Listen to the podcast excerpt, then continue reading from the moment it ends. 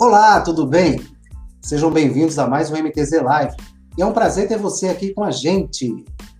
Então, pessoal, a cada dia, um profissional de logística acorda com a missão de fazer com que as operações aconteçam com qualidade, usando as ferramentas de estratégias e possíveis de políticas e gestão que nem sempre conseguem, em sintonia, atingir o objetivo.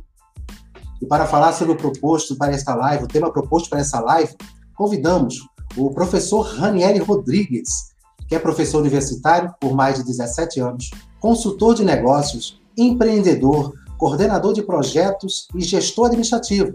Tem formação em administração com especialização em administração de sistemas de informação e mestre em engenharia de produção. Então seja bem-vindo, professor Ranieri. Boa noite. Boa noite, Montes. É um prazer enorme estar com você nesse trabalho, esse trabalho que é extremamente enriquecedor para todos os profissionais da área de logística. Né? Eu vou dizer assim, área de logística e produção, porque estão todos sempre muito envolvidos nessa temática. Então, para mim é um prazer enorme estar podendo compartilhar com você aí é, de alguns conhecimentos, de, de algumas coisas que a gente foi estudando e galgando e entendendo ao longo do tempo da vida profissional, né? E é importante, né, Ranieri, a gente sempre passar, né? Eu acho que quanto mais a gente ensina, mais a gente passa o conhecimento, mais a gente aprende, né? Porque é, a vida da gente é um aprendizado diário, né? Sem dúvida, não tenha dúvida. É, é, o tempo inteiro a gente tem que interagir. Hoje, com o grau de informação, né? São inúmeras lives, você tem um, um, uma possibilidade de acessar conteúdo o tempo inteiro, né? Se você tem uma dúvida, você vai lá na internet e, e encontra uma série de conteúdos que podem te ajudar, que podem te auxiliar, até no processo operacional, se você tem dúvida. É, você tem como buscar ajuda o tempo inteiro para aprimorar suas práticas e melhorar e se desenvolver cada vez mais, né?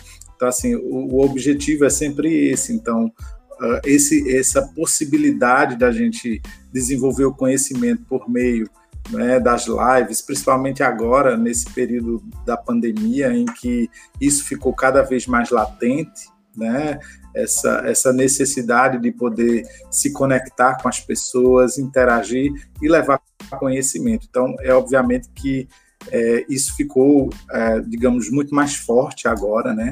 A gente pode uhum. é, é ter espaços universais, né? Então você está expondo na internet, você está aberto ao mundo inteiro, né? De qualquer lugar do mundo você pode falar, você pode interagir, você pode aprender. Então eu acho que, que é essa a dinâmica e, e a importância uh, desse movimento nesse momento crítico, né? Que nós vivemos e obviamente a gente vai crescer muito com isso, né? É, apesar das experiências difíceis, né, das dificuldades que também é, encontramos e que todas as pessoas, de certa forma, sejam elas empreendedoras, profissionais, empresários, né, é, etc. Então você tem é, um, um cenário que você tem que administrar, um cenário crítico, mas que ao mesmo tempo também é um cenário de aprendizado, de compreensão, de ajuda mútua, né, onde as pessoas também são solidárias, onde as pessoas também é, exercem outros fatores que são importantes para a vida, né? Então, além de valorizar o ser humano, você tem a da solidariedade, da caridade, que, que foi bem colocada, e a logística é impressionante, ela está presente em tudo, né? É, o tempo inteiro é ela que faz essas conexões que são essenciais para que possamos enfrentar, né, com maturidade, com sabedoria, toda essa fase crítica, né? Então, é, é, digamos, é a logística quem é, nos ajuda a estar conectados também, né? Então, não só pelo meio virtual, mas também a questão de, de, de desde o, o, entregador que vem entregar aqui um, uma comida na sua casa, né? Quando você liga e, e pede uma comida e vem aquele, aquela pessoa que vai, ele está fazendo logística, né? E, ah, obviamente, o transporte de cargas, que é talvez o mais significativo e que movimenta toda a economia, né? Então, a logística é, sim, um dos, dos principais corações né, de toda essa, essa esse grande sistema integrado né, que nós chamamos de mundo, de planeta. Né? Hoje você tem é, um avanço muito grande nisso, muito forte, grandes conglomerados de empresas que fazem esse trabalho com uma maestria né, enorme de, de poder é, transferir né, mercadorias de um lugar para outro. Então, isso movimentou sempre o mundo, historicamente falando. A gente começou é, lendo livros e, e, compreendendo a história humana nesse movimento de, de trazer, né, de buscar né, a, a, a, as mercadorias, as trocas de mercadorias. Né? Então, isso é algo que, que movimenta historicamente o homem. Então, a logística ela vai estar sempre muito presente de todas essas, de todo esse, esse processo, né? E hoje é, nos coloca numa, numa, numa condição, numa situação de é, realmente enaltecer né, e valorizar toda essa perspectiva. Né? Então, isso é realmente um destaque que deve ser dado e que talvez muitas pessoas não percebam, né? As pessoas no seu dia a dia, na sua, na sua vida normal, talvez nem percebam a, a importância e o impacto que isso tem, né? Eu gosto de lembrar, e a gente pode até, já começando a conversar, né, lembrar daquele momento que nós tivemos antes da pandemia, né, um pouco bem antes, a gente teve uma, uma greve de caminhoneiros, né, uhum. que eu não sei se você lembra, mas que afetou muito a vida das pessoas, não só pela questão do abastecimento de, de, de combustível, que foi uma das coisas que mais marcou, mas a questão do abastecimento de alimentos, né, toda essa, essa infraestrutura, quando ela, ela percebeu que, que quando todo mundo sentiu esse impacto, né? Fomos a sociedade inteira, não só os empresários que, que precisam da movimentação para que seus negócios aconteçam, né? E obviamente os mercados financeiros que dependem dessa movimentação para que a economia também tenha o seu giro, né? Então, se girar da economia ele é fundamental. Mas é, a gente entende que naquele momento ali já foi é, extremamente importante e significativo né, é, valorizar os profissionais que trabalham na área de logística, né, você ter um, um caminho de valorização, né, é, e, e, assim sucessivamente. Então, começa nessa percepção, né, entender. A gente tem, costumo dizer que a gente tem dois aspectos de logística que a gente precisa olhar, né, que é o, o o aspecto macro e o operacional micro, né? Então, o macro envolve justamente todas essas grandes conexões, né, de cargas, de transportes de cargas, transportes né, de, de, das grandes produções, das grandes fábricas, né, a, fazer a conexão entre as cidades, entre os estados, entre os países. Né, então, você tem várias dimensões de logística, que isso é muito amplo, né? É, inclusive, inclusive, professor, eu vou entrar em alguns questionamentos aqui que a gente fez. Prova do Enem, viu? Vamos, em, vamos em frente. Vamos em frente. A, a, o, melhor, o melhor da live é você poder conversar, né? Exatamente. Poder interagir e, e entender o, o que é que, que, se demanda da gente, né? Muito mais que, que um conteúdo didático, né? Eu acho que é aquele papo onde a gente vai expor o que a gente pensa, o que a gente entende. Uhum. Né? E é, e a questão da, da, da, troca de experiência, né? As pessoas estão acompanhando, estão assistindo aqui a gente agora ao vivo, depois podem estar assistindo gravado, ou escutando lá no nosso podcast no Spotify. Então, é, são situações aí que a gente vai passar né, para a nossa audiência que vai só agregar, só vai ajudar. É, então, antes da gente iniciar com alguns questionamentos, eu separei aqui alguns pontos aqui para a gente discutir, conversar. É, que eu quero só aqui ver quem é está aqui com a gente, tá? No nosso amigo Miraci Júnior, que está lá em Natal, está acompanhando a gente, o mestre doutor Wellington Beckman, comandante, esteve na nossa, na nossa, na última quinta-feira na nossa, na nossa MTZ Live. Ana Paula Viana dos Santos, boa noite a todos. Boa noite, Ana Paula. Ana Paula da Silva também. Márcio Vande aqui, abraços ao mestre Ranieri. Né? Socorro Lima. Pedro Macedo, esse aqui entende tudo de Porto, viu? Aqui é com Pedro Macedo. Nossa Senhora, que responsabilidade. O Rogério Freire, tá do Maranhão, também aqui acompanhando. Martiniano Guedes também aqui acompanhando. Então, conforme o pessoal for chegando aqui para a nossa, nossa MTZ Live, aqui para o nosso evento, né? Se possível, informar de onde está acompanhando, né? E, claro, se quiser entrar no debate, entrar na discussão, entrar nas perguntas, né? fiquem à vontade que a gente, sempre que possível, vai estar trocando aqui ideias durante a nossa, o nosso evento. É, então vamos começar, né, professor? Né, eu, eu vou separar, eu separei aqui alguns pontos aqui para gente, a gente debater, porque a gente sabe que a logística é muito complexa, né? Você chegou a falar aí no início, né, que desde o entregador, né, que vai ali, tem todo o preparo logístico para que ele chegue ali, né? Não é simplesmente uma plataforma que está atrás daquilo ali, tem uma plataforma que realmente, né, ajuda de uma forma, porque hoje a gente está dentro de uma revolução industrial que não tem como fugir dela. Né? Então, a, a 4.0, é 4.0, professor, ou já passou para 5? Porque é tão rápido as coisas. Não, ainda é a 4.0, né? A revolução, a revolução 4.0 é um movimento que veio agora desde a, a, Organização Mundial do Comércio, né, que divulgou aí alguns, alguns dados interessantes, né, e que fala também, inclusive, das novas profissões, tudo muito alinhado à tecnologia. Né? Então, a gente tem realmente uma, uma, uma revolução tecnológica diferente, digital, que vem impactar a logística né, de forma cada vez mais agressiva, mais rápida, né, e, e é, é, é, um processo extremamente novo também, que vai precisar de muito investimento, muita adaptação das empresas, não é algo também tão simples, porém, ao mesmo tempo é, porque quando se trata de tecnologia, as tecnologias são complexas, mas até o momento em que elas se tornam, digamos, mais usuais, mais corriqueiras, elas vão sendo também superadas e, e todo mundo avança, se adapta rapidamente também. Então, é, é extremamente dinâmico tudo isso, não é? Mas para a logística, a gente também tem vários cenários, porque você tem o, o cenário que necessita de, de alto investimento.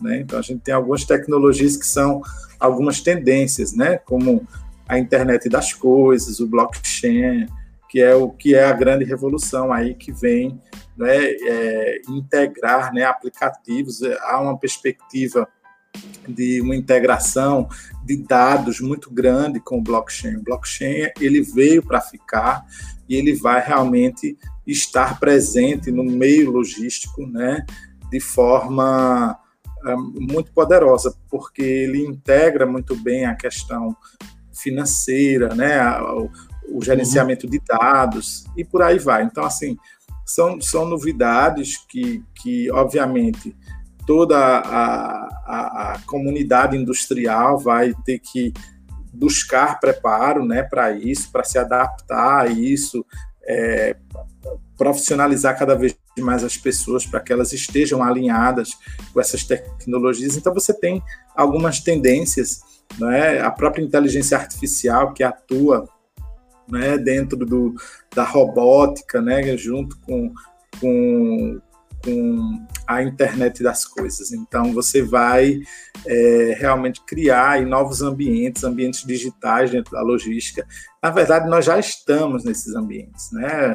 As plataformas digitais elas já revolucionam, principalmente com a questão da comercialização, né? o varejo que veio para dentro da, dos sites. Né? É, Magazine Luiza aí divulgou nas últimas semanas que assim é, é realmente a salvação deles na pandemia, né? Foi realmente a, a movimentação realizada usando a plataforma digital, né? Porque se não fosse isso, talvez eles tivessem tido muito mais prejuízos do que tiveram, né? Então, assim, você tem algumas grandes empresas que estão na, mais, na mesma situação. O Amazon.com, por exemplo, é, divulgou também isso, né? Tem, tem tido resultados, inclusive, muito bons, e eles que divulgaram aí a, a vinda para Recife, né? É, é, a implantação de um centro aqui. Então, isso, isso, tudo são, são coisas que vão nos impactar, né? que vão, é, obviamente, trazer né?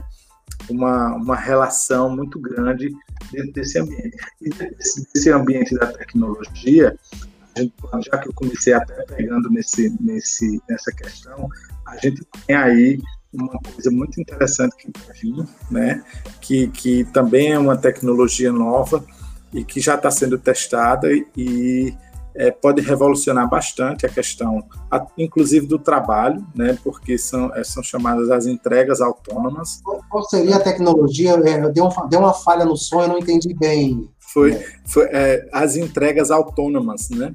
A, hum. a, questão da entrega autônoma, usando drones, usando né, sistemas também de informação extremamente avançados. Então, isso aí é algo que vai também impactar, né, talvez também as relações de trabalho, né, e que vai buscar ainda mais a adaptação da nossa parte né, é, em relação a tudo isso.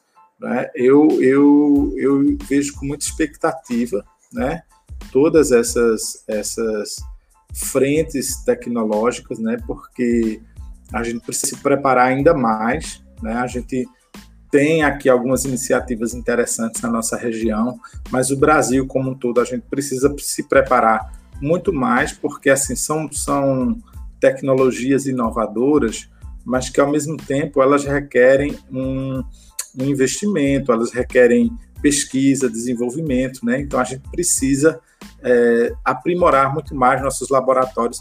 Eu costumo dizer assim, sabe, Montes? É, as empresas aqui elas elas sempre se detiveram muito a, ao fato de produzir, vender e, e tentar buscar manter-se nessa sustentação. Né?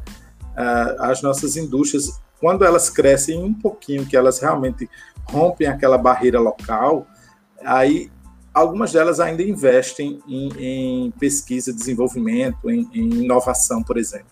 Mas isso ainda é muito pobre na nossa região e, e, no nosso país, de uma forma geral. Né? A gente não tem muito isso com muita força. Né? Os, você não encontra laboratórios para inovação, para o desenvolvimento dentro das grandes indústrias. Ainda é muito a questão de produzir, vender, produzir, vender e manter a, somente a lógica econômica é, de cada coisa. Então, eu me preocupo muito com isso. Eu acho que, é, como docente, é, como professor, né, como docente, a gente fica sempre nessa expectativa, né? O, o, a gente tinha uma demanda muito grande de formar pessoas em, em formação universitária, né? Essas duas décadas elas foram bem, bem voltadas para isso. E, e agora a gente precisa fazer com que essas pessoas evoluam, elas avancem. Apesar da crise econômica, apesar dos movimentos políticos que muitas vezes são controversos, né, é, e, e, não se alinham numa perspectiva realmente de encontrar é, esse caminho para o desenvolvimento, para a inovação, né, e, e, às vezes a gente fica se perdendo naqueles conflitos que não levam ninguém a nada.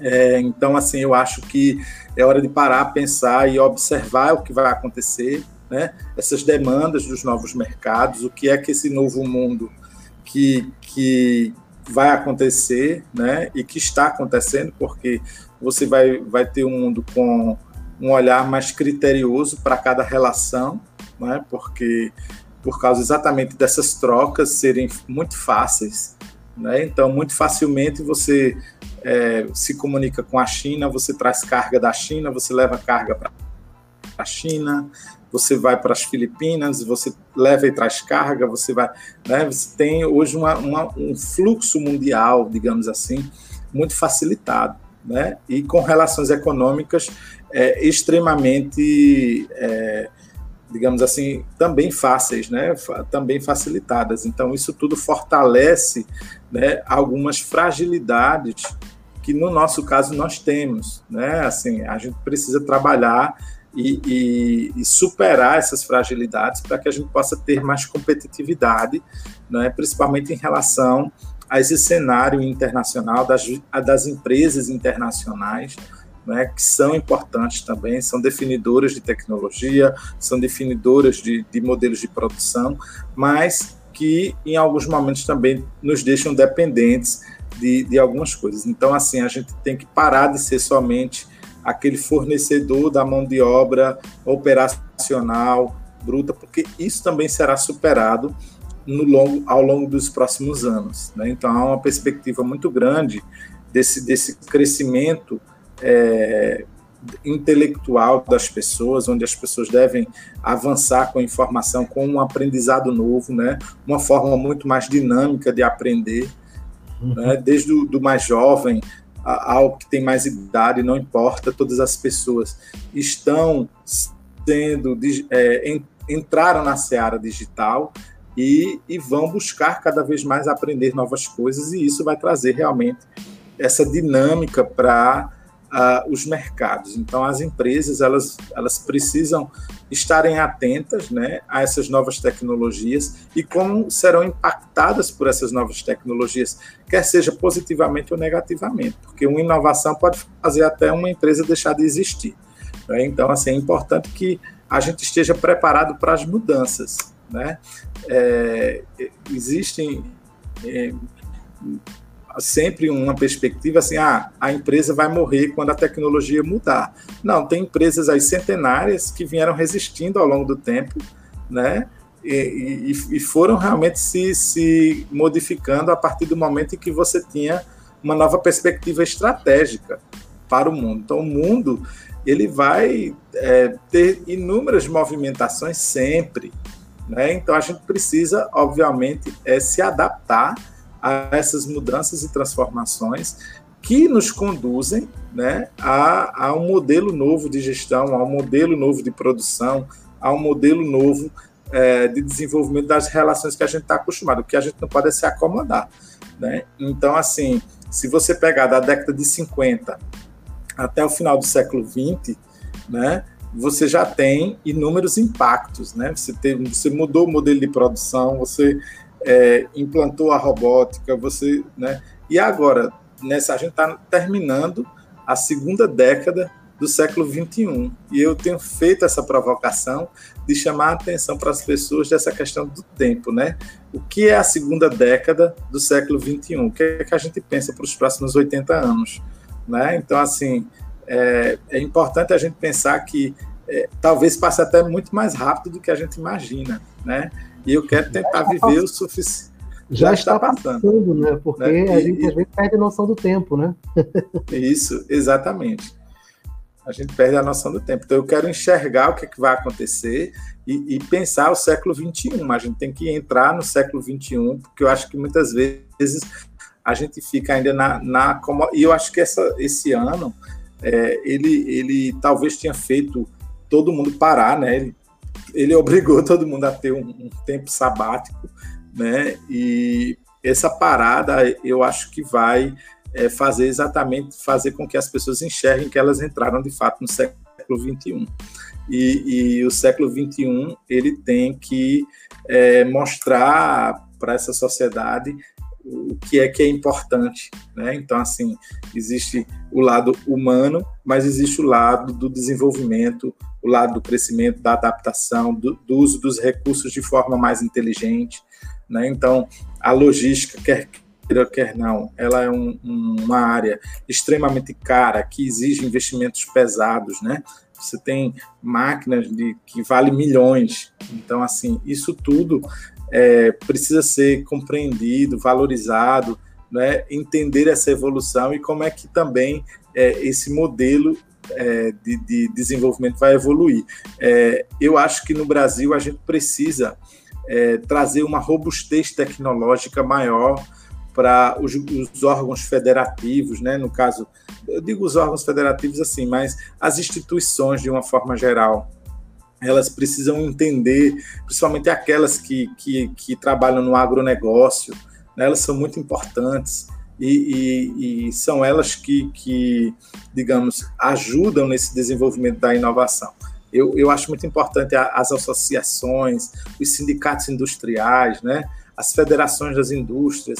É, eu sempre acompanhei o movimento da, da, dessas instituições e sempre enxerguei com muito valor, né, com muita importância uh, o trabalho deles, porque eles sempre estão na ponta puxando os empresários, os industriais, né, puxando essas pessoas para o que há de novo. Né? Então, acho que elas são fundamentais. Agora, eu acho que deveria ter um movimento novo, sabe, Montes? Assim, esse, esse movimento de provocar uh, um, um desenvolvimento inovador, sabe? Eu acho que nisso a gente ainda é muito tímido. A gente se reúne, a gente discute o que é bom, mas a gente quer importar e comprar prontinho a coisa para fazer. Então, o cara prefere comprar a tecnologia do que inventá-la. Né? Então, acho que a gente tem que sair um pouco desse, desse patamar, que é meio que o que os japoneses fizeram. Né? Os japoneses, eles, eles, eles não eram tão desenvolvidos assim, né? E, e foi, foram aprendendo, só que eles investiram né, nesse desenvolvimento.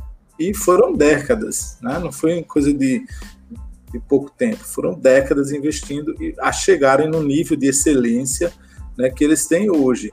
Né? E a China, pelo que eu estou vendo, está seguindo o mesmo caminho. Né? Aquela coisa da disciplina, da cultura que eles têm, que é diferente, que muitas vezes é um pouco mais rígida, orientada ao resultado.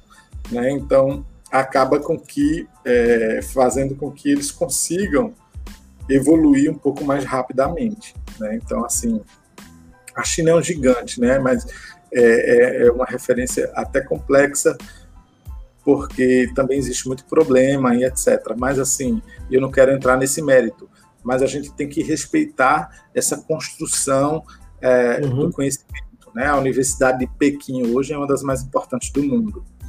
E se a universidade é uma das mais importantes do mundo, é porque está desenvolvendo coisa boa. Então, acho que aqui no Brasil, a nossa academia, é, é até uma crítica que eu faço também, é, nossa academia, ou ela só ensina, né, a instituição de ensino privado, ela, ela só ensina e, e forma pessoas diplomadas, e a universidade pública muitas vezes se detém muito a um cientificismo que não chega no, no objetivo que é o desenvolvimento das empresas, né, dos mercados, de uma forma diversa. Eu digo empresas, mas tanto a área de serviços como de produção precisa muito do conhecimento que é gerado nas universidades. E não é só pela contratação de pessoas, tá? Não é só pela contratação de quem se forma, né? Porque é, não é só isso, tem que ter uh, um desenvolvimento também. Então, assim, a gente, a gente poderia se desenvolver mais, a gente poderia potencializar mais, inclusive a nossa produção agrícola. Né? O agronegócio tem um desenvolvimento mas a gente precisa avançar muito mais, porque existem técnicas, tecnologias já aplicadas em outros lugares que permitem avanços incríveis. Né? Então, é, alguns problemas, como seca, né, que já foram superados em lugares muito piores que o Brasil, né, precisam ser superados aqui também.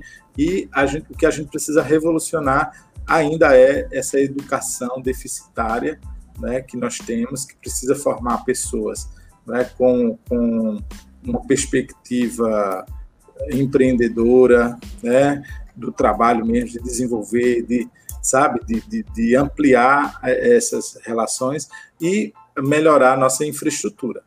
Né, que, que, Professor, é... desculpa te interromper, porque geralmente quando a gente chega num, num, num ponto da transmissão, eu gosto de estar pelo menos mencionando Assim, por exemplo, a gente já vai com meia hora, veja só. Nossa! Meia hora, meia hora de transmissão. Então, isso aí é, é, é, é foi passando assim de uma forma, você você está colocando as palavras de uma forma assim tão, tão inteligente, tão interessante, né, que deixa a gente é concentrado de uma forma que o tempo é aquela história, o tempo está passando, a gente às vezes não está percebendo, mas é porque está tendo bom conteúdo, né? E o pessoal está entrando aqui para participar com a gente aqui, é, fazendo alguns comentários, então eu só vou, eu só vou entrar aqui. É, o Martiniano Guedes, né, ele falou aqui do, do, do, do, Pedro Macedo, tá meu pai aqui, Montes Valério, Socorro Lima, minha mãe. Eu falei aquela história que eu te falei da audiência, né? Muito bom. Muito o, Cleibson, o Ferreira está aqui com a gente também, o Quintine Tavares, o Edmilson II, Edmilson, boa noite. O João Pedro Cavalcante, o Felipe Cunha, tem aqui o Marcos, da Mars Paraíba, eu acho. Marcos, parabéns, muito bom. Está aqui participando com a gente. Né? E para que a gente possa dar continuidade aí ao seu raciocínio, né, que eu acabei interrompendo, né, que naquela hora que eu ia falar também, é que a, a logística mais complexa ela começou a acontecer na Bíblia, né? Quando, quando lá está relatado a arca de Noé que teve que separar os animais e organizar tudo, né? E ali foi uma uhum. logística né? Então, quer dizer, não é, uma coisa, não é uma coisa de hoje. Então, a vida da gente é uma logística. Né? Então, a gente tem que se programar. com orientação pra... divina, né? Exatamente, exatamente, com orientação divina. Então, até a vida da gente hoje, a gente tem que trabalhar em cima de uma logística. Então, não, é, a gente é, é, é, montado nela, né? É montado numa logística. Agora, eu querendo, querendo é, é avançar no, no, no, no na, na, nossa transmissão, eu queria ver com, contigo, Ranieri. É, a gente sabe que vive num país que, além das diferenças culturais que a gente tem, a gente sabe disso, você já viajou vários estados no Brasil, já conhece bem o Brasil. A gente sabe que aqui, Pernambuco, quando entra na fronteira Paraíba, você já vê que já existe um choque de, de cultura, já existe uma pequena diferença, você consegue perceber isso. Né? Você sobe mais um pouquinho, Rio Grande do Norte, a mesma coisa. E também existe diferença em estruturas logísticas. Né? A gente está falando de logística. Então, dessa, de uma forma macro, né? como é que você visualiza as operações logísticas nessa parte em relação à gestão, estratégia, qualidade? Como é que você visualiza é, esse ponto, Ranieri? É, então, é, só falar uma coisa pra você, eu sou paraibano, né? Eu sou de Campina Grande. Oh, é pra eu moro eu aqui. Eu, eu... Ainda bem que eu tava falando bem, né? que bom. É, é, eu moro, eu, eu moro já aqui já faz mais de 15 anos, né? Eu tive, eu, eu tive hoje lá, hoje lá, Ranieri. Eu tive, fui para lá de madrugada, voltei no finalzinho da manhã de lá. Nossa, que maravilha. É, então, assim, eu amo a, a, minha terra, obviamente. Na verdade, a gente se torna meio que meio Paraíba, meio Pernambuco, né? Porque quando você fica no trecho, é, você começa a, a encarar. Mas eu também tenho uma paixão enorme pelo Rio Grande do Norte, porque trabalhei lá também. Então, assim, é um, é um estado que, que é que tem, é como você falou, cada um tem suas peculiaridades e, e tem suas riquezas, né? A, a, riqueza da produção, por exemplo, o interior, nosso interior é uma coisa linda, né? Porque se você pegar o interior do Pernambuco, assim, o desenvolvimento da indústria têxtil, o, o desenvolvimento ali da, do, do agronegócio em a região de Petrolina, no Vale do São Francisco, ali é um negócio incrível, né? Você tem realmente uma, uma questão muito pungente, né? Ali na Paraíba você tem aquela produção de redes, o artesanato, né? Isso é muito forte e, e, e a economia do interior ela, ela também vem para as capitais, né? Então você tem as grandes indústrias que, que se instalaram no, nesse, nos polos industriais é, dos estados. Aqui em Pernambuco tem uma coisa muito importante e particular que eu achei interessante, né? Desde de 2005, eu acho, né? É, eles refizeram um projeto de, de desenvolvimento e, e distribuíram algumas grandes indústrias é, no boom de, de swap, né, eles, eles distribuíram estrategicamente para desenvolver outras cidades, né, principalmente o interior, assim no eixo de algumas da, da BR, né, 232, da, é, das BRs, né. Então você tem ali um, uma preocupação com algumas cidades polo no interior e que isso trouxe, obviamente, é, que foi uma estratégia inteligente né, e fez com que algumas cidades também recebessem é, empresas importantes e, obviamente, seus, seus municípios tiveram que fomentar mão de obra para essas grandes empresas que vieram é, aqui para o estado de Pernambuco. Mas isso também aconteceu na Paraíba, né, e no Rio Grande do Norte. No Rio Grande do Norte a gente tem uma coisa importante que é ainda a parte da mineração de ferro, que é forte lá, né? Você tem algumas coisas assim que, que são simbólicas para a economia dos estados, mas assim, no, no, no, no, nosso país, de uma forma geral, a gente vem, é, a gente cresceu muito economicamente, né? A gente realmente, o Brasil conseguiu é, se desenvolver mais né, nos últimos anos meu filho chegou. Temos um, um, um, convidado, um convidado especial agora. Então, é, é, isso, mas faz parte, né? A gente está em casa e, e, a, ah, e é, é, a nossa vida né? Mas, que, que, que, afetou todo mundo, né? Não, inclusive, eu, eu queria até aproveitar, né? Porque antes pessoas, quando trabalhavam de home office, no cachorro não podia latir, né? O cachorro nem tinha que lugar para ninguém perceber que estava em casa, porque estava de, de, de que estaria de folga, né? E não, por que, que você não está no, por que que não tá no escritório? Então hoje é comum, a gente, as pessoas vão estar acompanhando, já teve lives anteriores e já chegaram a bater na porta aqui, já o, passou um pessoal fazendo guarda na rua, a moto fazendo um buzinaço, o, agora há pouco o vento aqui batendo na janela. Falei, será que está captando ou não está captando? Não tá. Mas é assim mesmo. Então, mas, tá aí, isso, vale. Mas aí eu queria falar um pouco mais sobre essa coisa da gestão, da estratégia, né? Porque assim, tem o olhar macro da logística, né? A logística, ela, essa coisa das, das rodovias que precisam, a gente precisa de mais infraestrutura, né? É, eu, eu, fiquei encantado com alguns projetos, inclusive o, o, da Transnordestina, que se Deus quiser vai sair, né? E, e não sei se vai demorar muito ainda, mas é um projeto que, que deve andar e que vai facilitar bastante os fluxos, valorizando muito esse, essa economia do interior, né? Porque a economia hoje o interior ele, ele, ele tem uma estrutura diferenciada, né? Inclusive na questão da formação de pessoas, né? Isso é bem bem interessante e você tem um, um crescimento calculado para o interior, as cidades do interior, pelo menos você olhando o Nordeste, você tem uma integração e um eixo interiorano totalmente integrado. Né? Então, quando, quando vier as conexões desse interior, né, estado por estado, se pegando assim, é, com as áreas portuárias, isso vai implicar, obviamente, no aumento econômico, né, na, na diversidade de exportações, o aumento de exportações que com certeza irá ainda fortalecer ainda mais a nossa economia. E, obviamente, como consequência, isso vai trazer geração de emprego e, e diversidade econômica. Então, cabe, obviamente, políticas públicas que valorizem é, toda essa produção né, que, que a gente deve fortalecer nos próximos anos. Porque, assim, quando você pensa, a, a Montes, por exemplo, na produção do artesanato nordestino, é algo valorizado no mundo inteiro, sabe? Então, assim, é, provavelmente isso vai, deve crescer, isso vai, isso é uma, são coisas que, que são únicas, assim. Então, a economia ela tende, eu acho que nos próximos cinco anos, a, a gente pode ser que a gente tenha realmente uma mudança é, mais positiva né, do que aconteceu já uh, nos últimos anos. Mas, assim, eu acho que, independente de governança, a gente vai ter um movimento natural da economia que deve acontecer com, com uma visão um pouco mais próxima. Eu espero isso e eu torço que isso aconteça.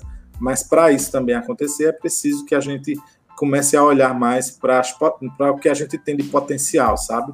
Então, assim, é estratégico investir em logística, investir em novas tecnologias, é estratégico é, compreender as empresas como não mais como aquela, mesmo que se ela for pequena empresa, por exemplo, eu sou consultor do Sebrae já há um bom tempo, né? E a, a gente visita muito muito empresas pequenas, né? De, de, pessoas que começaram ali, às vezes até como informal, e que, que o negócio dá certo e começa a movimentar, e ele começa a crescer, e quando ele cresce, ele meio que fica com medo, perdido, porque também qualquer movimentação errada, o prejuízo é maior. Então, assim, essa gestão, ela precisa de suporte, ela precisa de apoio, ela precisa de sustentação do Estado. Você precisa melhorar a questão de impostos para essas empresas. É, é, se ela vai ter um imposto revertido para o investimento em tecnologia, em educação, né, em desenvolvimento de pessoas, em, em, em, novos. Porque, assim, se você tem, digamos, a indústria do artesanato né, ali, então você precisa de tecnologias para essa indústria. Se você tem a indústria do metal mecânico, você precisa de tecnologia. Então, é preciso que se formem comitês de inteligência né, entre as indústrias, entre essas empresas que olhem a, a questão do desenvolvimento, do futuro, da inovação, com um olhar específico. A gente tem algumas movimentações interessantes, mas são muito generalistas. Né? Então, a gente precisa realmente. É, é, por exemplo, aqui no Recife, a gente tem o Porto Digital, que é algo incrível. Assim, eu conheço o professor Pierre, que está lá à frente do Porto Digital, e que é algo realmente muito interessante, mas que deve ser expandido para outras células de, de inteligência, certo? Porque hoje a gente fica muito ali ainda na, no, no, digamos, no cerco do no, no, círculo do serviço, né? Então a gente precisa expandir um pouco mais uh, para questões mais robustas, né? E, e, essa expansão ela também requer investimento, obviamente a atenção de quem domina o, o capital, né? Porque assim, por mais que, que a gente queira diminuir a presença do Estado nas relações, é, digamos, de, de, desenvolvimento, né? É, ao mesmo tempo, a gente precisa de muito mais ainda investimento e apoio do próprio Estado, porque é quem tem tido força ainda para desenvolver isso. Então, fica um paradoxo muito grande. Então, é preciso que esse, esse, essa indústria ela acorde, ela prove que é, ela realmente tem poder para desenvolver, então ela precisa desenvolver. Existe, nós tivemos alguns industriais importantes e, e que foram é, verdadeiros divisores de água, né? Inclusive um dos maiores aqui de Pernambuco veio a falecer recentemente, que todo mundo admira muito, que é o, o Ricardo Brenan, que é alguém que com certeza, né? Eu vi um, um, um especial que fizeram com ele, você vê a história de, de uma pessoa que conseguiu fazer mais de 20 indústrias durante a sua história de vida e que certamente contribui muito para esse desenvolvimento. Né? Então a gente fica é, lisonjeado e, e, feliz que, que nossos empresários, nossos empreendedores tenham esse olhar para a sua região, para o desenvolvimento, desenvolvimento das pessoas e, obviamente, que eles possam deixar um legado, né? que eles pensem muito no seu legado porque a gestão não é só é, produzir e ganhar dinheiro, né? É, é, é, decidir o que vai fazer com, com, essa, com a riqueza que é gerada a partir dessas indústrias. E a gente tem grandes exemplos aqui. Eu estou citando um, mas se nós temos uma infinidade, ficaria a noite inteira falando dos grandes exemplos, por exemplo, de Pernambuco, né? Pernambuco, Paraíba, que são as regiões que a gente origina. Então, assim, eu vejo que estrategicamente você precisa realmente é, tomar, é, um, investir nesse desenvolvimento, né? É, trabalhar a, a, questão educacional né, dentro das empresas. É, o, os próprios RH né, têm, têm sido suprimidos nas empresas e eles são extremamente importantes para que possam desenvolver pessoas. E a gente não está falando só de desenvolver liderança, mas na, área de logística a gente precisa de uma exploração muito específica de alguns conteúdos. Então, sabe, professor, interrompendo mais uma vez. Fique à é. vontade, é... a, a live é Não, sua. Nada, que, é, nossa, que isso. É, não, aproveitando essa parte que, da, da, da, educação, da mão de obra em si, então já queria já, já pegar no gancho, já colocar o, um dos questionamentos que eu estava aqui, eu já tinha é, separado aqui, que é que na, na, hoje temos deficiência, muita deficiência na mão de obra, né, por não estarem preparados, e isso acarreta uma, uma de, de, qualidade, de produtividade nas operações. Né? Então, é, essa questão da educação, preparação da mão de obra, é, personalização da mão de obra. O que, é que eu quero dizer com a personalização da mão de obra? Muitas vezes você tem as empresas de, de recursos humanos, ou as empresas específicas, que ela prepara aquele, aquele profissional, ele é um, vamos supor, é um operador de máquinas, é um conferente, é um ajudante de alguma outra atividade, só que ele passa a ser um standard, ele passa a ser um padrão. Muitas vezes ele não consegue se adaptar um, a uma demanda diferente àquela, ele tem que ser preparado pelaquela empresa, por São aquele especialista, né? Que aquele gestor que visualizou por esse cara, ele pode dar resultado, mas agindo de outra forma. Então, é, é, eu acho que falta, há uma carência de preparação de profissional, né? Eu, eu vejo isso algumas vezes no telemarketing, saindo um pouco, né? Que tem aquela pessoa que às vezes liga para você e você percebe que ela não sabe o que, é que ela está falando. Ela está lendo, peraí, a instrução agora é essa aqui, deixa eu ler. Tudo bem, ela está aprendendo, então já está jogada ali, tem que aprender na, na, na, na força, entendeu? Então isso até prejudica, prejudica, o profissional, né? Está ali se esforçando, mas uhum. nem todo mundo tem a sensibilidade, né? Tem a condição de, de avançar. Que de repente ele pode se tornar um, um, excelente profissional, mas ele não foi tratado, ele não foi preparado, ele não foi lapidado como deveria ter sido. Então, o que, que você visualiza nessa questão, já que você entrou no campo da, da, da, da educação? Da, da educação? É, é, eu visualizo o seguinte: eu acho que, que quando a gente teve, nós tivemos alguns movimentos, por exemplo, a, a, aqui para quem é de Pernambuco foi muito forte a questão uh, do boom de swap, né, que vieram muitas pessoas de fora, as cidades incharam de gente, teve uma movimentação econômica é, que foi muito significativa. Mas, ao mesmo tempo, naquela época, a gente teve uma movimentação extremamente inteligente de instituições que são, é, digamos assim, chaves, né? Você tem o Senai, o SESI, né? o Sistema S como um todo, eu valorizo muito isso. Eles são, é, digamos assim, a maior referência que nós temos, é, principalmente para a área de logística, para a área de indústria, é, é, a maior referência em termos de capacitação técnica, né? Ah, depois a gente nós tivemos os institutos federais que também vieram, né?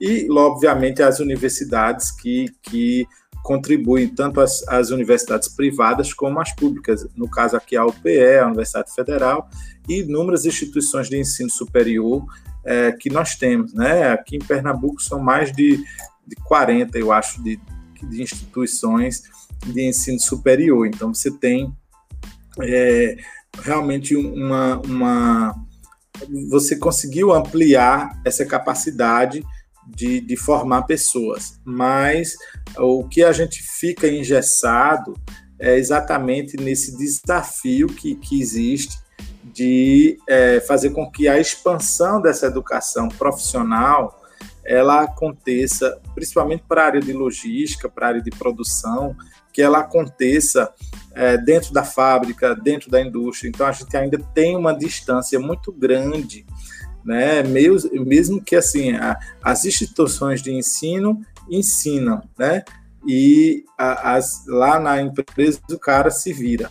Então assim é, a, gente, a gente não tem uma aproximação né, da academia junto do, do, da, da, empresa. Então, isso é uma, uma falha, e, e esse, esse é o nosso desafio para o futuro, é encontrar esse ponto de intersecção, porque, assim, quando a gente fala do, da área digital, isso acontece. Você tem no, no, próprio Porto Digital você tem um centro universitário que é extremamente importante lá. Você tem ah, laboratórios da, da Universidade Federal. Na área de tecnologia, você consegue fazer com que empresas instalem laboratórios seus dentro da universidade, na área de tecnologia. Mas nas outras áreas isso acontece muito pouco, certo? Você tem a Agência Nacional do Petróleo, na, da ANP, vinculada também com recursos da Petrobras, agindo dentro das universidades. Isso é muito bom, isso envolvendo alguns cursos de engenharia. Como os cursos de engenharia têm muito laboratório, vez ou outra, alguma grande empresa consegue levar alguns projetos para dentro da universidade. Então, quando isso acontece, acontece exatamente isso que você está falando, essa, essa troca, né? E, e, e, obviamente, você consegue desenvolver as pessoas. Só que as pessoas aqui no Brasil ainda estão muito ligadas à questão titular, né? Do título que ela vai conquistar a partir daquele estudo. Uhum. Enquanto. Uhum. Isso, né? Pode falar. Você ia falar? Não, não, eu estou concordando, estou concordando com você. Exatamente. Ah, ótimo. As pessoas estão muito ligado é, em títulos. Né? É, isso, as pessoas se preocupam muito é com o título. Coisa, né? Não é. Então, assim, as pessoas estão muito preocupadas com essa coisa de titulação e de transformar aquilo apenas num documento científico para publicar em revistas científicas, que naturalmente é muito importante também, é significativo, é valorativo, mas a gente precisa expandir isso para uma atuação mais forte, para uma presença mais forte, considerando também habilidades, porque assim, na área de produção, é, é, você tem uma demanda de habilidades em determinados setores. Né? Então, na logística, você precisa de habilidades. Uma pessoa muito nova ali tem algumas ações, algumas atividades no campo fabril, no campo industrial, que mesmo ela sendo uma pessoa inteligente, desenvolvida, aplicada, ela não vai conseguir fazer porque aqui algumas atividades né, vão exigir alguma expertise de prática, né, às vezes até de, de força física mesmo, né, assim, partindo para a visão mesmo bem operacional. Tem atividades que, é, mesmo a pessoa tendo um bom desenvolvimento intelectual, etc., ela vai precisar ter algumas, como um exercício físico, né? Você, aos poucos, é que você adquire toda a expertise. Então, assim, é, é, existem treinamentos dentro de indústria que duram dois anos, um ano e meio, seis meses, desculpa.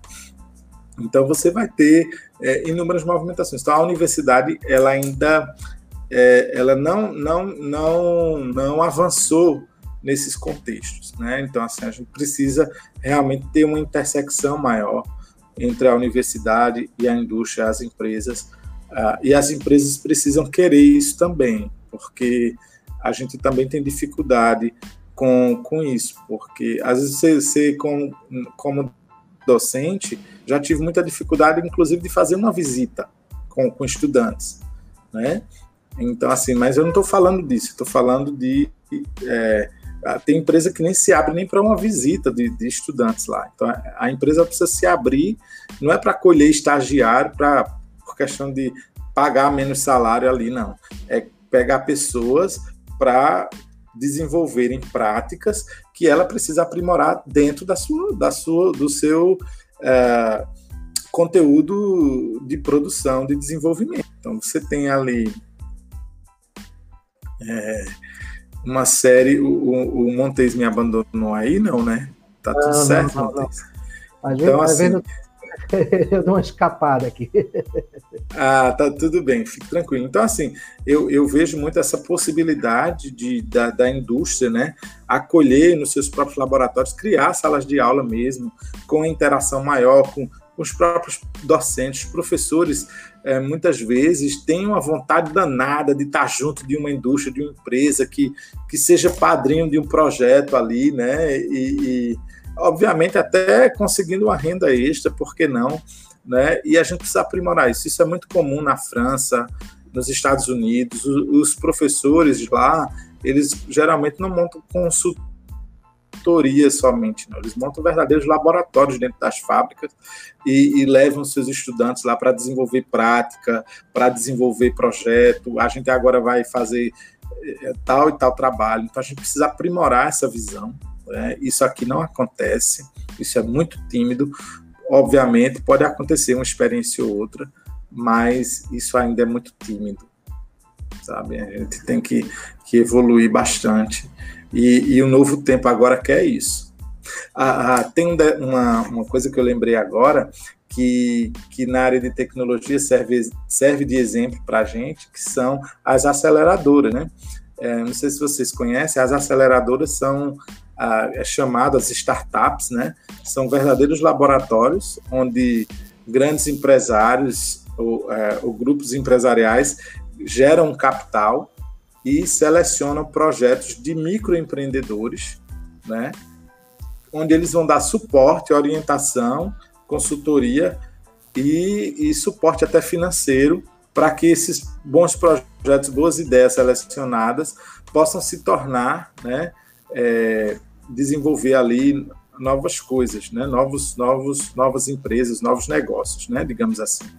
E então, assim, seria um modelo interessante para a indústria, né? mas não como aceleradora para startups, porque é muito. É, é, é, fica muito no círculo da tecnologia. A gente precisa pensar para a produção, para o serviço. Né? Como é que eu vou desenvolver novos produtos? Até hoje eu nunca vi laboratório de novos produtos. Entendeu? Não tem. Lá a indústria que faz. Né? Limita pois a criatividade. É, então, né? E você poderia estar ali agregando uma quantidade enorme de pessoas, de profissionais que queriam fazer de repente um estágio, ou, ou, ou mesmo um, participar de um projeto ali que seja valorativo. Né? Agora, obviamente, para isso precisa que tenhamos, tenhamos investimento, né? E, e esse olhar aí para o futuro. Né? É bem isso. No caso do mercado, professor, o mercado ele, ele apresenta duas formas, ele age de duas formas. Né? Quando eu falo do mercado, né, é, as empresas, né? hoje você tem as indústrias de grande porte que tem todo um sistema, né, tem toda a certificação, tem toda uma preparação para trabalho. Existem outras empresas de médio porte que elas ficam naquele, naquela situação. Umas são preparadas, outras são mais ou menos preparadas. Né? Existe o pequeno também, que está no mercado e tenta sobreviver da forma que ele é, então ele não, ele não tem é, recursos muitas vezes para se certificar ou para resolver uma, uma, uma, uma, linha de produção diferenciada, mas está ali no mercado porque ele tem um cliente ou dois que ele consegue atender com a máxima qualidade. Né? Mas como é que a gente conseguiria equalizar esse, essa situação, porque realmente é, é muitas vezes, a, numa situação como a gente está vivendo hoje, de, de pandemia, né? É, hoje gente, aqui em Pernambuco, a gente está mais aberto, né? Está mais aberto porque o estado está numa faixa azul, às vezes fica amarelo, fica azul, mas tem estado que ainda está vermelho, então é, são situações muito complexas para quem está no mercado, quem, quem vive de, de, de, do trabalho, do comércio, da indústria em si.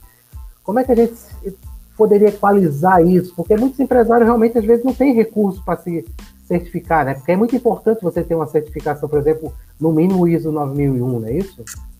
Isso. A, as certificações de qualidade, elas fazem toda a diferença, né? Para é um sistema de acreditação, né? Que e a ISO 9000, ela, ela vem desde, desde os anos 2000, né? é, impactando empresas, né? foi um modelo de, de, de foi um, ponto, digamos assim, que conseguiu se evoluir mundialmente e, obviamente, passou a ser uma exigência de algumas grandes empresas, né? Tem empresa como a Petrobras, que é um exemplo clássico nosso, é, que só compra de empresas certificadas, né? Então, assim, para você fornecer para ela, você tem que ser certificado. Mas existem vários tipos de certificações, né? não só a ISO 9000, mas a ISO 9000, digamos, é a nossa maior referência em qualidade, né, na área de qualidade. Então, é fundamental que as empresas elas busquem práticas de excelência. Assim, todo mundo pode se qualificar. Todo, toda empresa ela, ela pode desenvolver práticas e políticas de qualidade. Entendeu? Se ela é muito pequena, às vezes é a empresa que tem três funcionários, mas trabalha com máquinas e tal, ela pode ter práticas de qualidade, certo? Porque o conhecimento e a informação está disponível.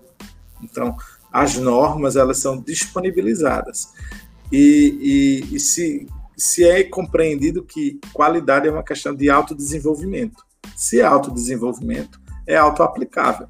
Então, a empresa ela tem total liberdade para desenvolver suas práticas e suas políticas de qualidade. Eu sempre recomendo a, a que se procure as instituições nacionais e as instituições também locais de apoio. Então, você tem é, diversas instituições, como a Fundação Nacional de Qualidade, você tem é, a própria, as próprias federações da indústria, o Sistema S de uma forma geral. Né? Às vezes, as prefeituras também oferecem agências de, de ajuda, de apoio. Né? Então, você tem organizações do governo também. Os próprios bancos, às vezes, também têm umas. Quando oferecem algumas linhas de crédito, eles vão lá, dão orientação. Então, assim, é, a prática da qualidade, ela se faz com conhecimento. Então, você precisa preparar suas pessoas né, para que elas implantem é, modelos de excelência para a gestão. Agora, se você quer se certificar, né, você quer passar por um processo de auditoria e, e, e, a auditoria, ela não vai, a ISO 9000, ela não vai vir dizer, é, ela não vai vir aplicar a, a, a, ferramenta da certificação na sua empresa, não. Você que vai ter que desenvolver suas práticas de qualidade e suas práticas de qualidade têm que estar alinhadas com o processo de certificação que você está requerendo. Então a certificação ela vai só vir ver, fazer uma auditoria para verificar se você, se você está de acordo ou não com aquelas práticas.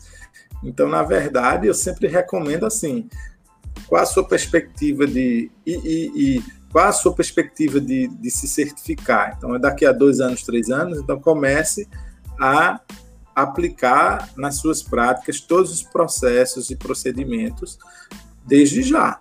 Né? Então é importante que o empresário, os profissionais também façam cursos, busquem é, informações né, é, de como aprimorar práticas, porque assim, em qualidade, tudo você tem que criar evidência.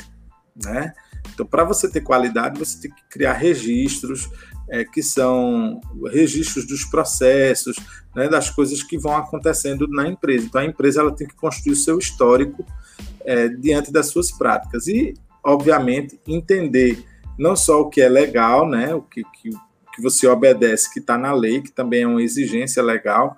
É, quando a gente fala de logística, por exemplo, que envolve a questão aduaneira, né, que é algo bem interessante, porque envolve as práticas de exportação, né, as operações de importação e exportação, que já existe uma exigência legal extremamente rígida, né, para isso e que é, as você vai nos portos, você tem as áureas alfandegadas, que são todas acompanhadas, né, por um sistema também de fiscalização, inclusive policial, né, porque você está ali é, tem todo um, um, um, cuidado com isso, né, uma, um, regras, leis que você tem que obedecer.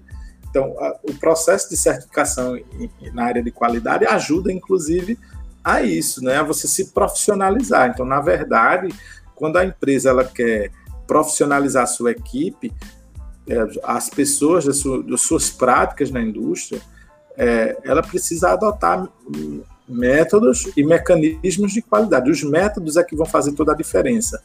É, eu me preocupo muito, principalmente com as empresas familiares, né, onde muitas vezes a gente ainda tem muita influência é, é, da, daquela questão assim, de, se, de se colocar pessoas em funções que é, por, por, por amizade, né? Então a gente ainda tem muito essa realidade, né? Onde, onde nem sempre as pessoas estão qualificadas exatamente para aquelas funções que elas estão exercendo. Você diz, ah, a pessoa vai aprender. Claro, a, a, a empresa, a prática também é uma escola, mas isso implica também em questão de prejuízo. Então, quando você aplica qualidade, o que é que você está fazendo? Você tem, tem dois, dois pilares que são essenciais é a questão da eficiência e eficácia. Então, a eficiência ela está relacionada a você aplicar o uso de recursos e você não ter desperdício nenhum. Então, você não ter desperdício. Né? E a eficácia é você é, não ter desperdício e você alcançar o resultado que você esperava. Então, quando você junta essas duas coisas, que são essenciais, porém elas podem não acontecer, né, na, proporcionalmente, uma pode acontecer, elas não são dependentes, né? É, você, quando você faz as duas coisas acontecerem, você atinge o que a gente chama de alta produtividade. Então, o, o movimento da qualidade ele quer exatamente fortalecer né, esse mecanismo de eficiência das empresas, né, a partir de, de um olhar para redução é, de desperdício. Mas o melhor caminho para reduzir desperdício é investir em qualidade. Porque quando você investe em qualidade, você vai olhar para o processo produtivo, você vai olhar para a qualificação dos seus profissionais, você vai treinar as pessoas, você vai desenvolver as pessoas. E aí eu digo assim, ainda se tem muito medo de desenvolver pessoas. Eu, eu escuto muito quando eu vou conversar, ah, a gente aplica, desenvolve, quando o camarada aprende, vem outra empresa e, e oferece um salário melhor e leva o, o cara que eu passei aqui 10 anos é, formando ele, ele vai embora e me deixa para ganhar mais no outro lugar. Assim, veja, tudo é risco, né? E, e, e, eu digo a você assim: se, se você fizer isso em larga escala, você não vai perder ninguém. Porque não se vai. você perder, você vai preparar mais. Então, assim, é, vira um ciclo muito positivo para as empresas, né? Então, nenhum um empreendedor, empresário tem que ter medo de preparar as pessoas, de, de capacitar, de desenvolver, certo? Porque é, é isso que vai fazer toda a diferença para que ele cresça. Então, o cliente ele vem acompanhado de práticas e políticas construtivas que fortalecem. Por exemplo, é, tem muito o pessoal às vezes assim, ah, Raniel, liga para mim, Raniel, vamos almoçar comigo, não sei o quê. Chega ali, paga seu almoço, aí começa a fazer uma consultoria né? Perguntando as coisas, não sei o que, você faz, né? Então, assim, você não faz isso com o médico, né? Então, assim, é preciso que tenha esse olhar. Vamos ali almoçar, doutor, tô com uma dor aqui, não sei o que, ele vai. Não. né? Então, assim, você tem que, que, digamos assim, respeitar os profissionais da área de consultoria. As consultorias são muito importantes também, porque elas, elas ajudam as empresas nesse desenvolvimento de profissionalização, né? Porque assim, você tem às vezes empresas bilionárias que não são profissionalizadas, que têm uma movimentação econômica impressionante, que tem práticas, mas assim, que tem muito desperdício, que tem muito erro, e que a gente às vezes até fica assim, meu Deus, como é que dá certo? Né? Porque dá, né? Tem, também tem isso, mas assim, ela poderia estar dando muito mais certo. A, a, questão é essa. Com certeza. Ô, professor, a gente vai fugir, vai sair um pouco agora de uma linha, entrar numa outra linha muito próxima que essa, mas a gente sabe que é uma lenda, né? Que a gente já vem escutando aí um bom tempo. É, quando a gente fala de. Isso vai afetar, consequentemente, as estratégias e a qualidade das operações, somente aqui no estado de Pernambuco. Até os vizinhos também que seriam beneficiados né, na, né, nessa movimentação. Mas o danado do arco metropolitano, se fala tanto, se falava tanto, agora esqueceram um pouco, né? Mas se falou muito de arco metropolitano, era uma obra que foi é, criada, né, a ideia desenhada, claro que teve todo, tem todo o, o processo de você ter que fazer a, a, a é, como é que se diz, a questão do, do, dos moradores da, da, área, você tem que indenizar, existe Isso. questão de meio ambiente, existe o licenciamento, né? É, existe toda uma questão para ser trabalhada. Então, realmente, a gente, a gente às vezes critica certas situações, mas não sabe né, todo o impacto que, que existe para que aquilo ali aconteça. Né? Então, é, a gente já vê, isso é uma lenda, né? O arco metropolitano ligando o porto de Suape, né? Ele passa por fora ali, então uhum. a gente não passa por aquele trânsito maravilhoso de Abreu e Lima, né? A gente acaba parando para fazer uma compra de uma fruta, alguma coisa, e já chega direto. Imagina as cegonhas lá da. É, então as cegonhas. Imagina as cegonhas parando para fazer compra.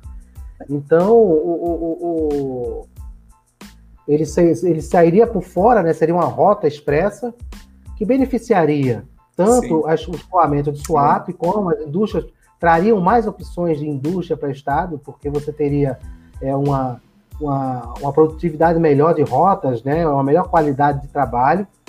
É, então, como é que você é, é como é que você visualiza esse impacto, né? Porque é um projeto importante, como outros que estão parados no estado, né, que poderiam ser retomados. Mas esse eu acho que no momento em que Swap estava no, no, no, momento, com a chegada daquela indústria automotiva que tem ali na, em Goiânia, eu não quero fazer a propaganda deles, entendeu? Porque tá, não eles, não fazem, eles não fazem a minha propaganda. que não é só eles, existem vários, é, aquele complexo ali existe a É um complexo de mais de 200 empresas, né? Tem várias empresas ali dentro daquele complexo ali. Então, o que que você visualiza, né, a, dessa forma, né, a importância desse projeto existir, o que, que então, melhoraria então, realmente é, a movimentação? É, esse, esse assunto ele é muito bom porque ele, ele impacta exatamente. Eu estava vendo umas estatísticas hoje, até para a gente poder conversar, né? que a, a Fretbras, né, ela falou, ela divulgou um dado que é, sobre a oferta de fretes, né, que aumentou em 200% a quantidade de oferta de, de fretes esse, durante essa pandemia, exatamente por causa da, da crise econômica, você teve um, uma, uma diminuição da demanda dos produtos industrializados, porque, obviamente, essa comercialização foi afetada, né? mas a gente também teve um crescimento do, da agroindústria em 10%. Então, que deu uma, foi que deu uma equilibrada aí nos movimentos logísticos, né? E então, mas a, a, a oferta de fretes ela, ela, ela aumentou bastante né, nesse início do, de ano e isso implica, uh, na verdade, em 35%. Né? Ela teve um aumento de oferta, ou seja, sinal de que pessoas é, não muita gente ficou sem trabalhar também, né? Inclusive algumas empresas anunciaram ajuda até aos caminhoneiros, é, além da ajuda do, do governo, né? Para poder dar um, um, suporte aí financeiro para que eles se, se mantenham durante a pandemia. E, e isso é, é, um reflexo né, de, de, toda essa movimentação que ainda existe, né, que existe, que vai, obviamente, aumentar porque a partir desse momento agora que você começa a liberar, mesmo que é, em um lugar ou outro, você começa a liberar é, as transações, o comércio, o mercado, né, o, digamos, a movimentação econômica, né, é, isso vai começar a ter uma, aumentar essa demanda e diminuir aí essa oferta, né, porque, inclusive na questão de preço, né, você vai voltar a ter os movimentos que, que você tinha antes, é, de cargas e etc. Né? Apesar dos fluxos estarem mais facilitados porque as vias estão mais livres, você tem uma demanda menor, então automaticamente você não não, não aumenta tanto. Mas chegando aqui no arco metropolitano, né? É, então, o arco metropolitano é, é exatamente uma promessa né, que foi feita pelo então governador Eduardo Campos em 2005, né, uma promessa mesmo. Eles tinham um projeto, projeto extremamente robusto que, obviamente, fortaleceu a vinda de grandes indústrias aqui para o estado, né, inclusive do polo automotivo, é, e que ia servir exatamente dessa integração. Há também uma promessa da construção de um porto na região norte, né, do, do, do estado, que também não saiu, e isso iria facilitar esse fluxo e etc. Né? Então, assim, é, eu vejo, eu vejo assim, é, é como você falou, você falou muito bem, existem implicações técnicas né, de licenciamento ambiental, existem implicações de, de indenização, que, que é um custo muito alto, né, que precisa ser negociado, é, porém, o projeto ele, ele, ele existe, ele continua vivo, né? E eu, o que eu andei vendo assim é que o, o governo atual ele tem tido dificuldade para ainda conseguir o total do investimento, né? Inclusive com apoio da iniciativa privada para fazer é, esse trabalho, mas que vai ser naturalmente uma cobrança para o atual governo local, né? Que, que, também foi uma promessa que eles tiveram desde a da campanha. Isso, isso irrita muito a, a, a ala industrial, né, os empresários que dependem disso, porque muitas grandes indústrias dessas vieram para cá com essa promessa que isso ia acontecer, né? Então, assim, para a gente é uma frustração. Assim, eu quanto profissional que acompanho isso de perto, a gente fica um pouco frustrado porque a gente quer que o Estado cresça ainda mais, né? apesar de todas as iniciativas que, que já foram, que, que já tiveram, né, para atrair cada vez mais esses conglomerados econômicos. Eu acho que, assim como, como tudo meio que parou, né, é, acho que isso também deu uma parada. Acho que eles precisam retomar essa, essa punjância, né, digamos assim, essa coisa até que motiva as pessoas, né, aqui para o estado de Pernambuco, que é um estado extremamente é, que tem um potencial de, de, de, crescimento ainda muito grande, né? Quando você visita lá a área de Suape, que, que é um, um, uma área extremamente incrível, né? Extremamente hoje já bem estruturada, você tem é, ainda muita coisa para crescer, né? Então, é, é as agências de, de apoio é, que eu acompanho, eu vejo ainda que é, a gente hoje a gente segue com um pouco mais de timidez, né, por causa da, da, da questão da, da própria expressão política, que eu acho que é preciso dar uma mexida para que todo mundo acorde, né? E eu vejo o arco metropolitano aí como uma questão estratégica fundamental para desafogar aqui. Por quê? A gente tem um trânsito urbano muito, muito complexo. A questão da mobilidade é um grande tema internamente, né? discutido na, na questão doméstica. Né? Você tem um, uma complexidade enorme, porque você tem é, um, um, eixo metropolitano, ele é, é, muito populoso, né? Então, isso já dificulta. Então, as vias servem à, à questão doméstica. Então, você precisa é, fortalecer toda a questão é, industrial e, e, toda a questão das, da, dos caminhos, das rotas de negócios né, que você tem nessa região. Então, você tem grandes indústrias, né, desde a área de alimentos, de bebidas, né, você tem é, grandes segmentos cerâmico, você tem grandes segmentos aqui que, que têm uh, um potencial enorme e que sofrem para poder escoar suas produções, inclusive para exportação.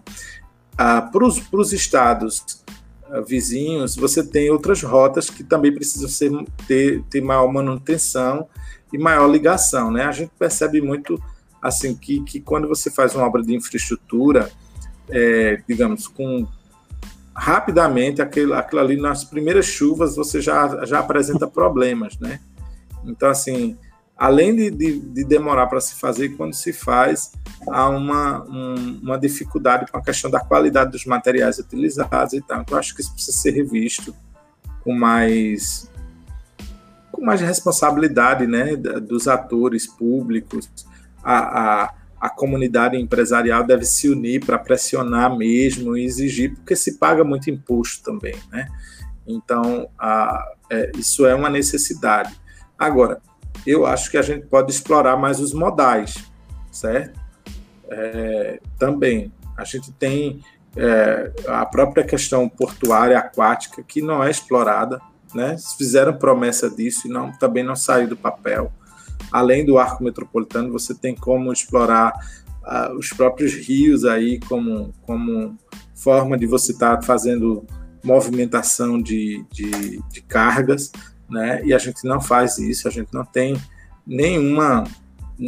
Você não vê, eu não sei nem se tem projeto, né? É, mas assim, o que tem é muito tímido, na verdade. A gente precisa sair dessa, dessa timidez e ir para questões bem mais robustas e, e avançar como avançou outras regiões.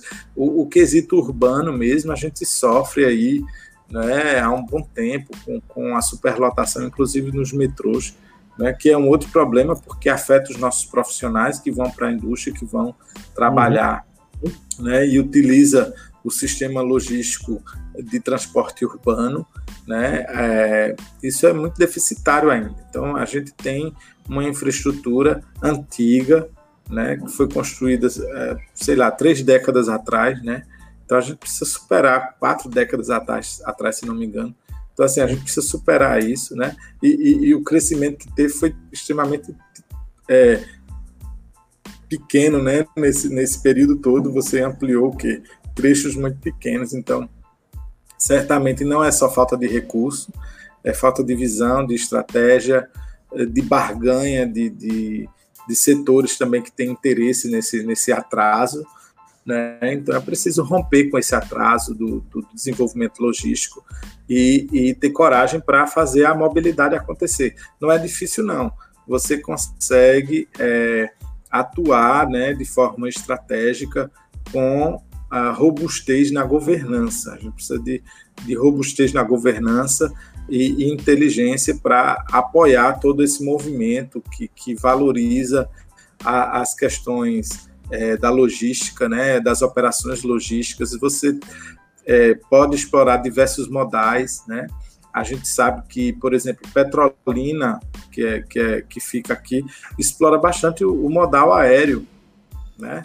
Você tem, tem transporte de carga o tempo inteiro, né, no modal aéreo, ou seja, aviões de carga pegando lá as verduras, frutas e, e levando para outras regiões. Então, por que não ampliar isso também? Então, você tem outras formas. Obviamente, isso tem a questão de custo, não é uma coisa assim fácil, mas com planejamento e estratégia, a gente consegue é, aplicar métodos e, e obviamente, é, juntar né, riquezas, empresários que têm é, visão aí de futuro, essa visão integradora, né, eu, eu vejo com, com positividade isso. Você tem grandes mentes aqui, sabe?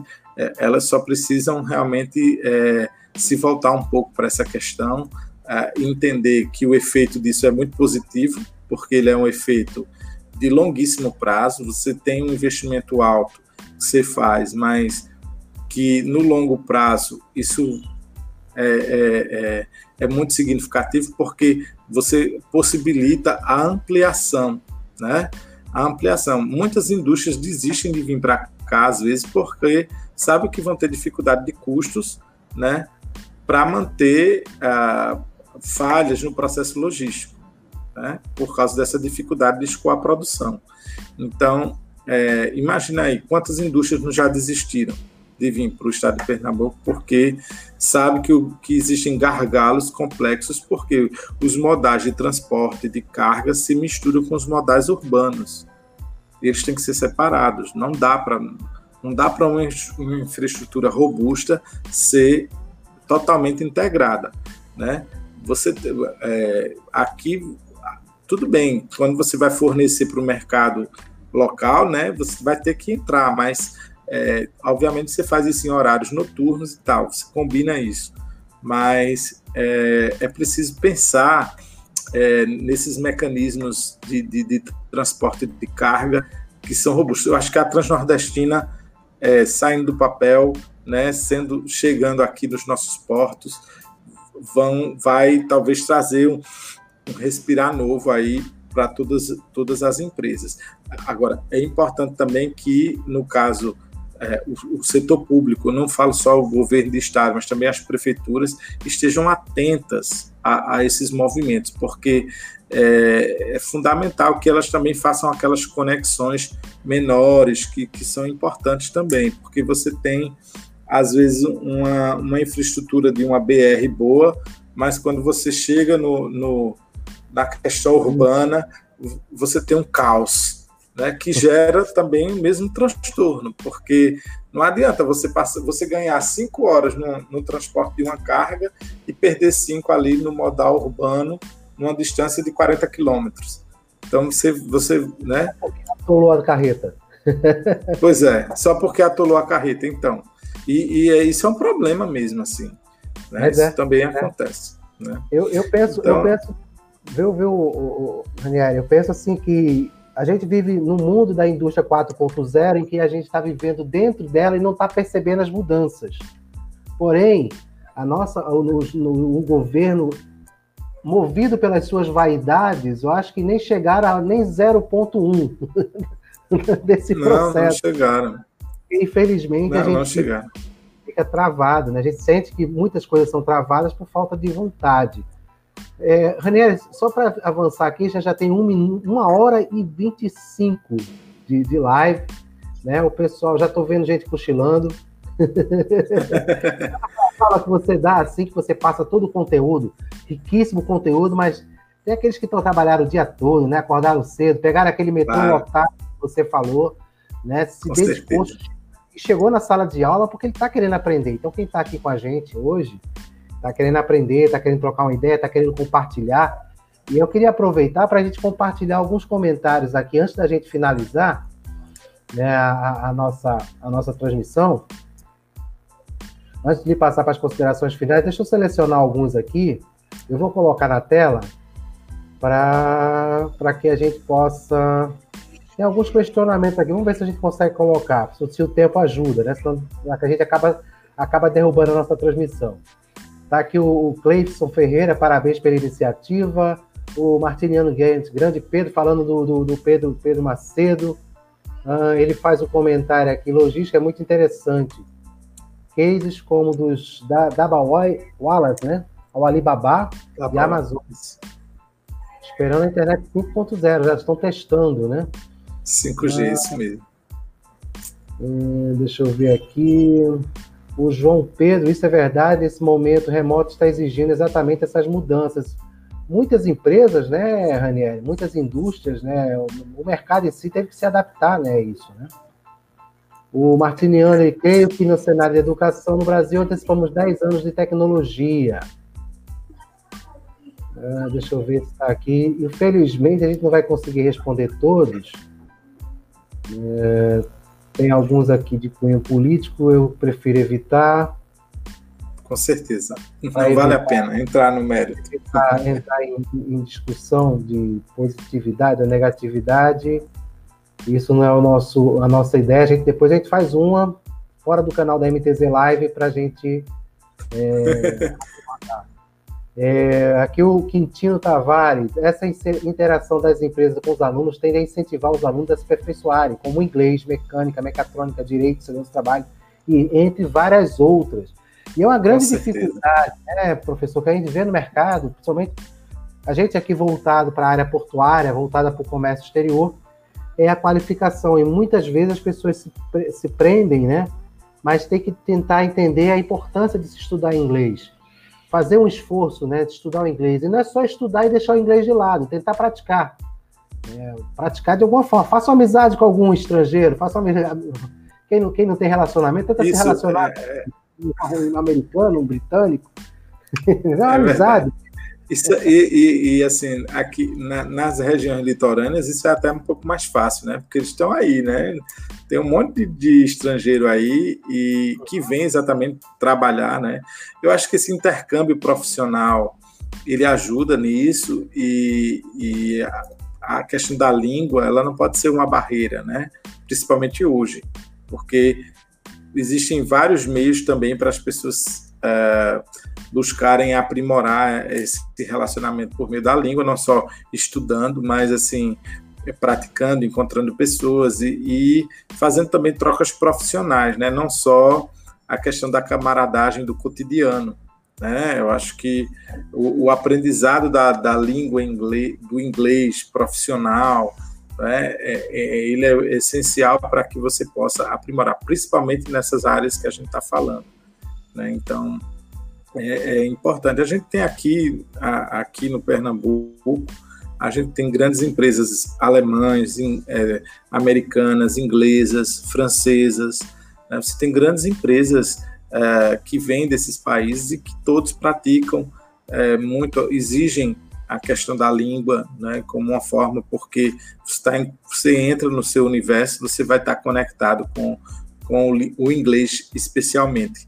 Né? Então, assim, é importante que a gente tenha um olhar para para esse aprimoramento. Eu acho que não, não precisa ser como uma regra acadêmica, sabe? É coisa, aquela coisa desse inglês academicista. Tem que ser a coisa do aprender mesmo, do, do desenvolver é, é, o diálogo da melhor forma, né? Então, assim, tem que, tem que olhar muito para esse, esse lado da prática mesmo, do, da convivência, do que você vai aprender e como você vai desenvolver isso. É, mas assim, agradecer aí seus, seus todos os ouvintes, né, todas as pessoas que estão, os telespectadores, né, todas as pessoas que estão assistindo a live, né, todos os comentários. Eu acho que até uma oportunidade de reencontrar muitos ex-alunos que, que seguem a gente, que gostam do, do que a gente tem feito né? É, agradecimento ao Márcio, né? É, a todo mundo lá que, que, que teceu seu. É, eu sei, eu sei disso. Ele é um cara incrível.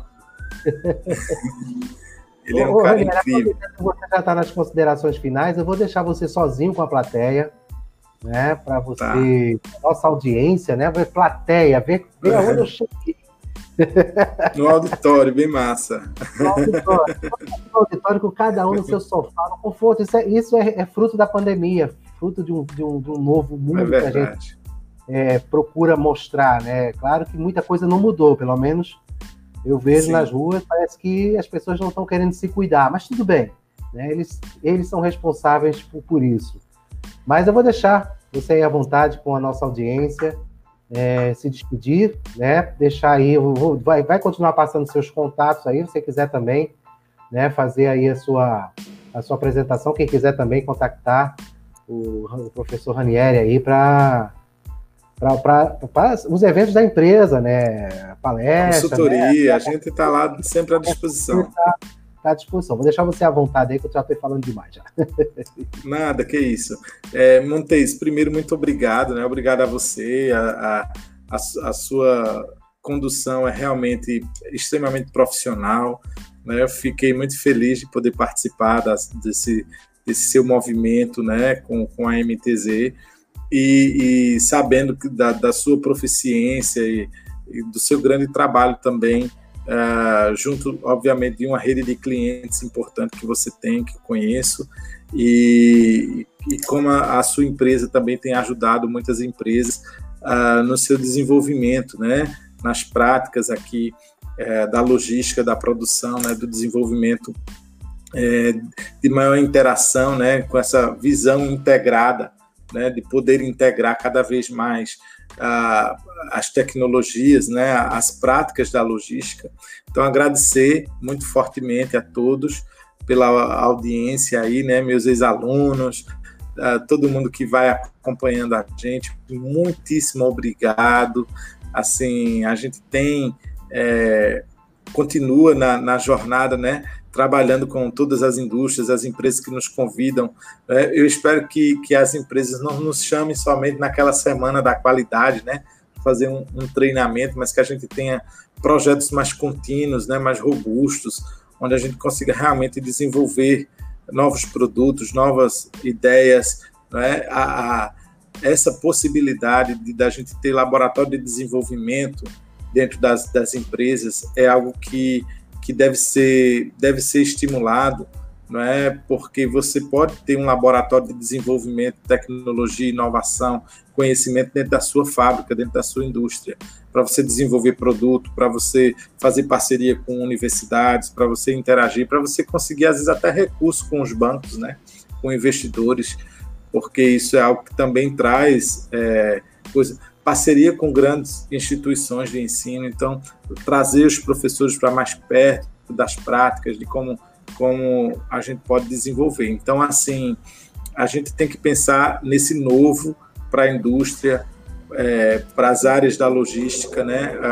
Aqui em Pernambuco, por exemplo, Montes, que a gente até nem, nem citou isso, mas a gente tem hoje uh, os complexos logísticos, né? as, as regiões, o, como é que se chama, os hubs que foram criados, né, com, com alguns modais, né, você tem é, a, a, exploração de dutos muito bem, bem montada. Isso são coisas muito boas que precisa evoluir, precisa crescer, né, precisa chegar mais perto também é, de toda a comunidade que estuda, que entende. E, e gratidão a você por, por me convidar, né, por me ceder esse espaço aqui que é extremamente importante para a gente que trabalha na área, né, porque isso traz projeção para a gente também, então a gente fica à disposição de todos, né, se quiserem conversar mais, me conhecer, tem meus contatos aí, a gente fica à disposição. Então, gratidão, muitíssimo obrigado, tá? E toca a bola aí. Daniel, primeiramente, eu que gostaria de agradecer, né, você aceitar ter participado aqui da nossa MTZ Live, a gente está sempre nas segundas e quinta-feiras, sempre que possível, né? Fazendo essa nossa transmissão ao vivo. E eu vou me despedir aqui agora da, da audiência, da plateia, da audiência. E aí você só me aguarda nos bastidores, que aí, tá vendo? Tem plateia, tem bastidores, que aí a gente volta a conversar, viu, Ranieri? Todo um abraço, um abraço também para minhas irmãs, minha família lá, que disse que todo mundo ia assistir, né?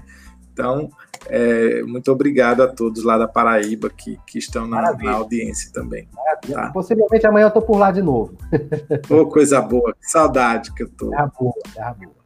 Então, até, até daqui a pouco, Daniel. Muito obrigado, viu? Valeu, querido. Então, pessoal, o que, é que vocês acharam dessa, dessa MTZ Live de hoje? Foi bem esclarecedora, né? um debate gostoso, um assunto bem interessante, bem leve. Eu acredito que vocês tenham gostado também. A gente está tentando fazer o melhor, né? trazer sempre convidados ilustres, pessoas de representatividade, pessoas que entendem do assunto para falar do assunto. Então a gente tem muita coisa ainda pela frente aí, a gente já tem uma lista aí. Mês de agosto a gente já está com as lives fechadas, viu? A gente só vai divulgar mais à frente, mas já quinta-feira a gente já tem, já temos na segunda, na quinta. Só vamos adiar se realmente tiver algum evento, alguma outra situação em que a gente não possa fazer ao vivo naquele dia e naquele horário, certo, gente? Lembrando a vocês que essa live, esse, esse evento vai ficar gravado lá no nosso canal do YouTube, na MTZ Live. É, quem não tiver inscrito ainda, por favor, se inscrevam. Vai ter muito conteúdo importante aí para vocês. É, também a gente vai estar tá lançando os melhores momentos lá no IGTV no Instagram. E para quem gosta de um podcast, esse, esse áudio todo vai estar tá salvo lá também no podcast da MTZ Live, lá no Spotify. Por enquanto, no Spotify a gente está vendo também em outras plataformas, viu, gente? É, então, eu só tenho que agradecer né, a, a, cada um de vocês que participaram, compartilhem, divulguem o nosso trabalho e desejo aí um início de semana ma maravilhoso para todos vocês, com a graça de Deus, tá bom, gente? Muito obrigado e até a próxima MTZ Live. Eu conto com a presença de vocês.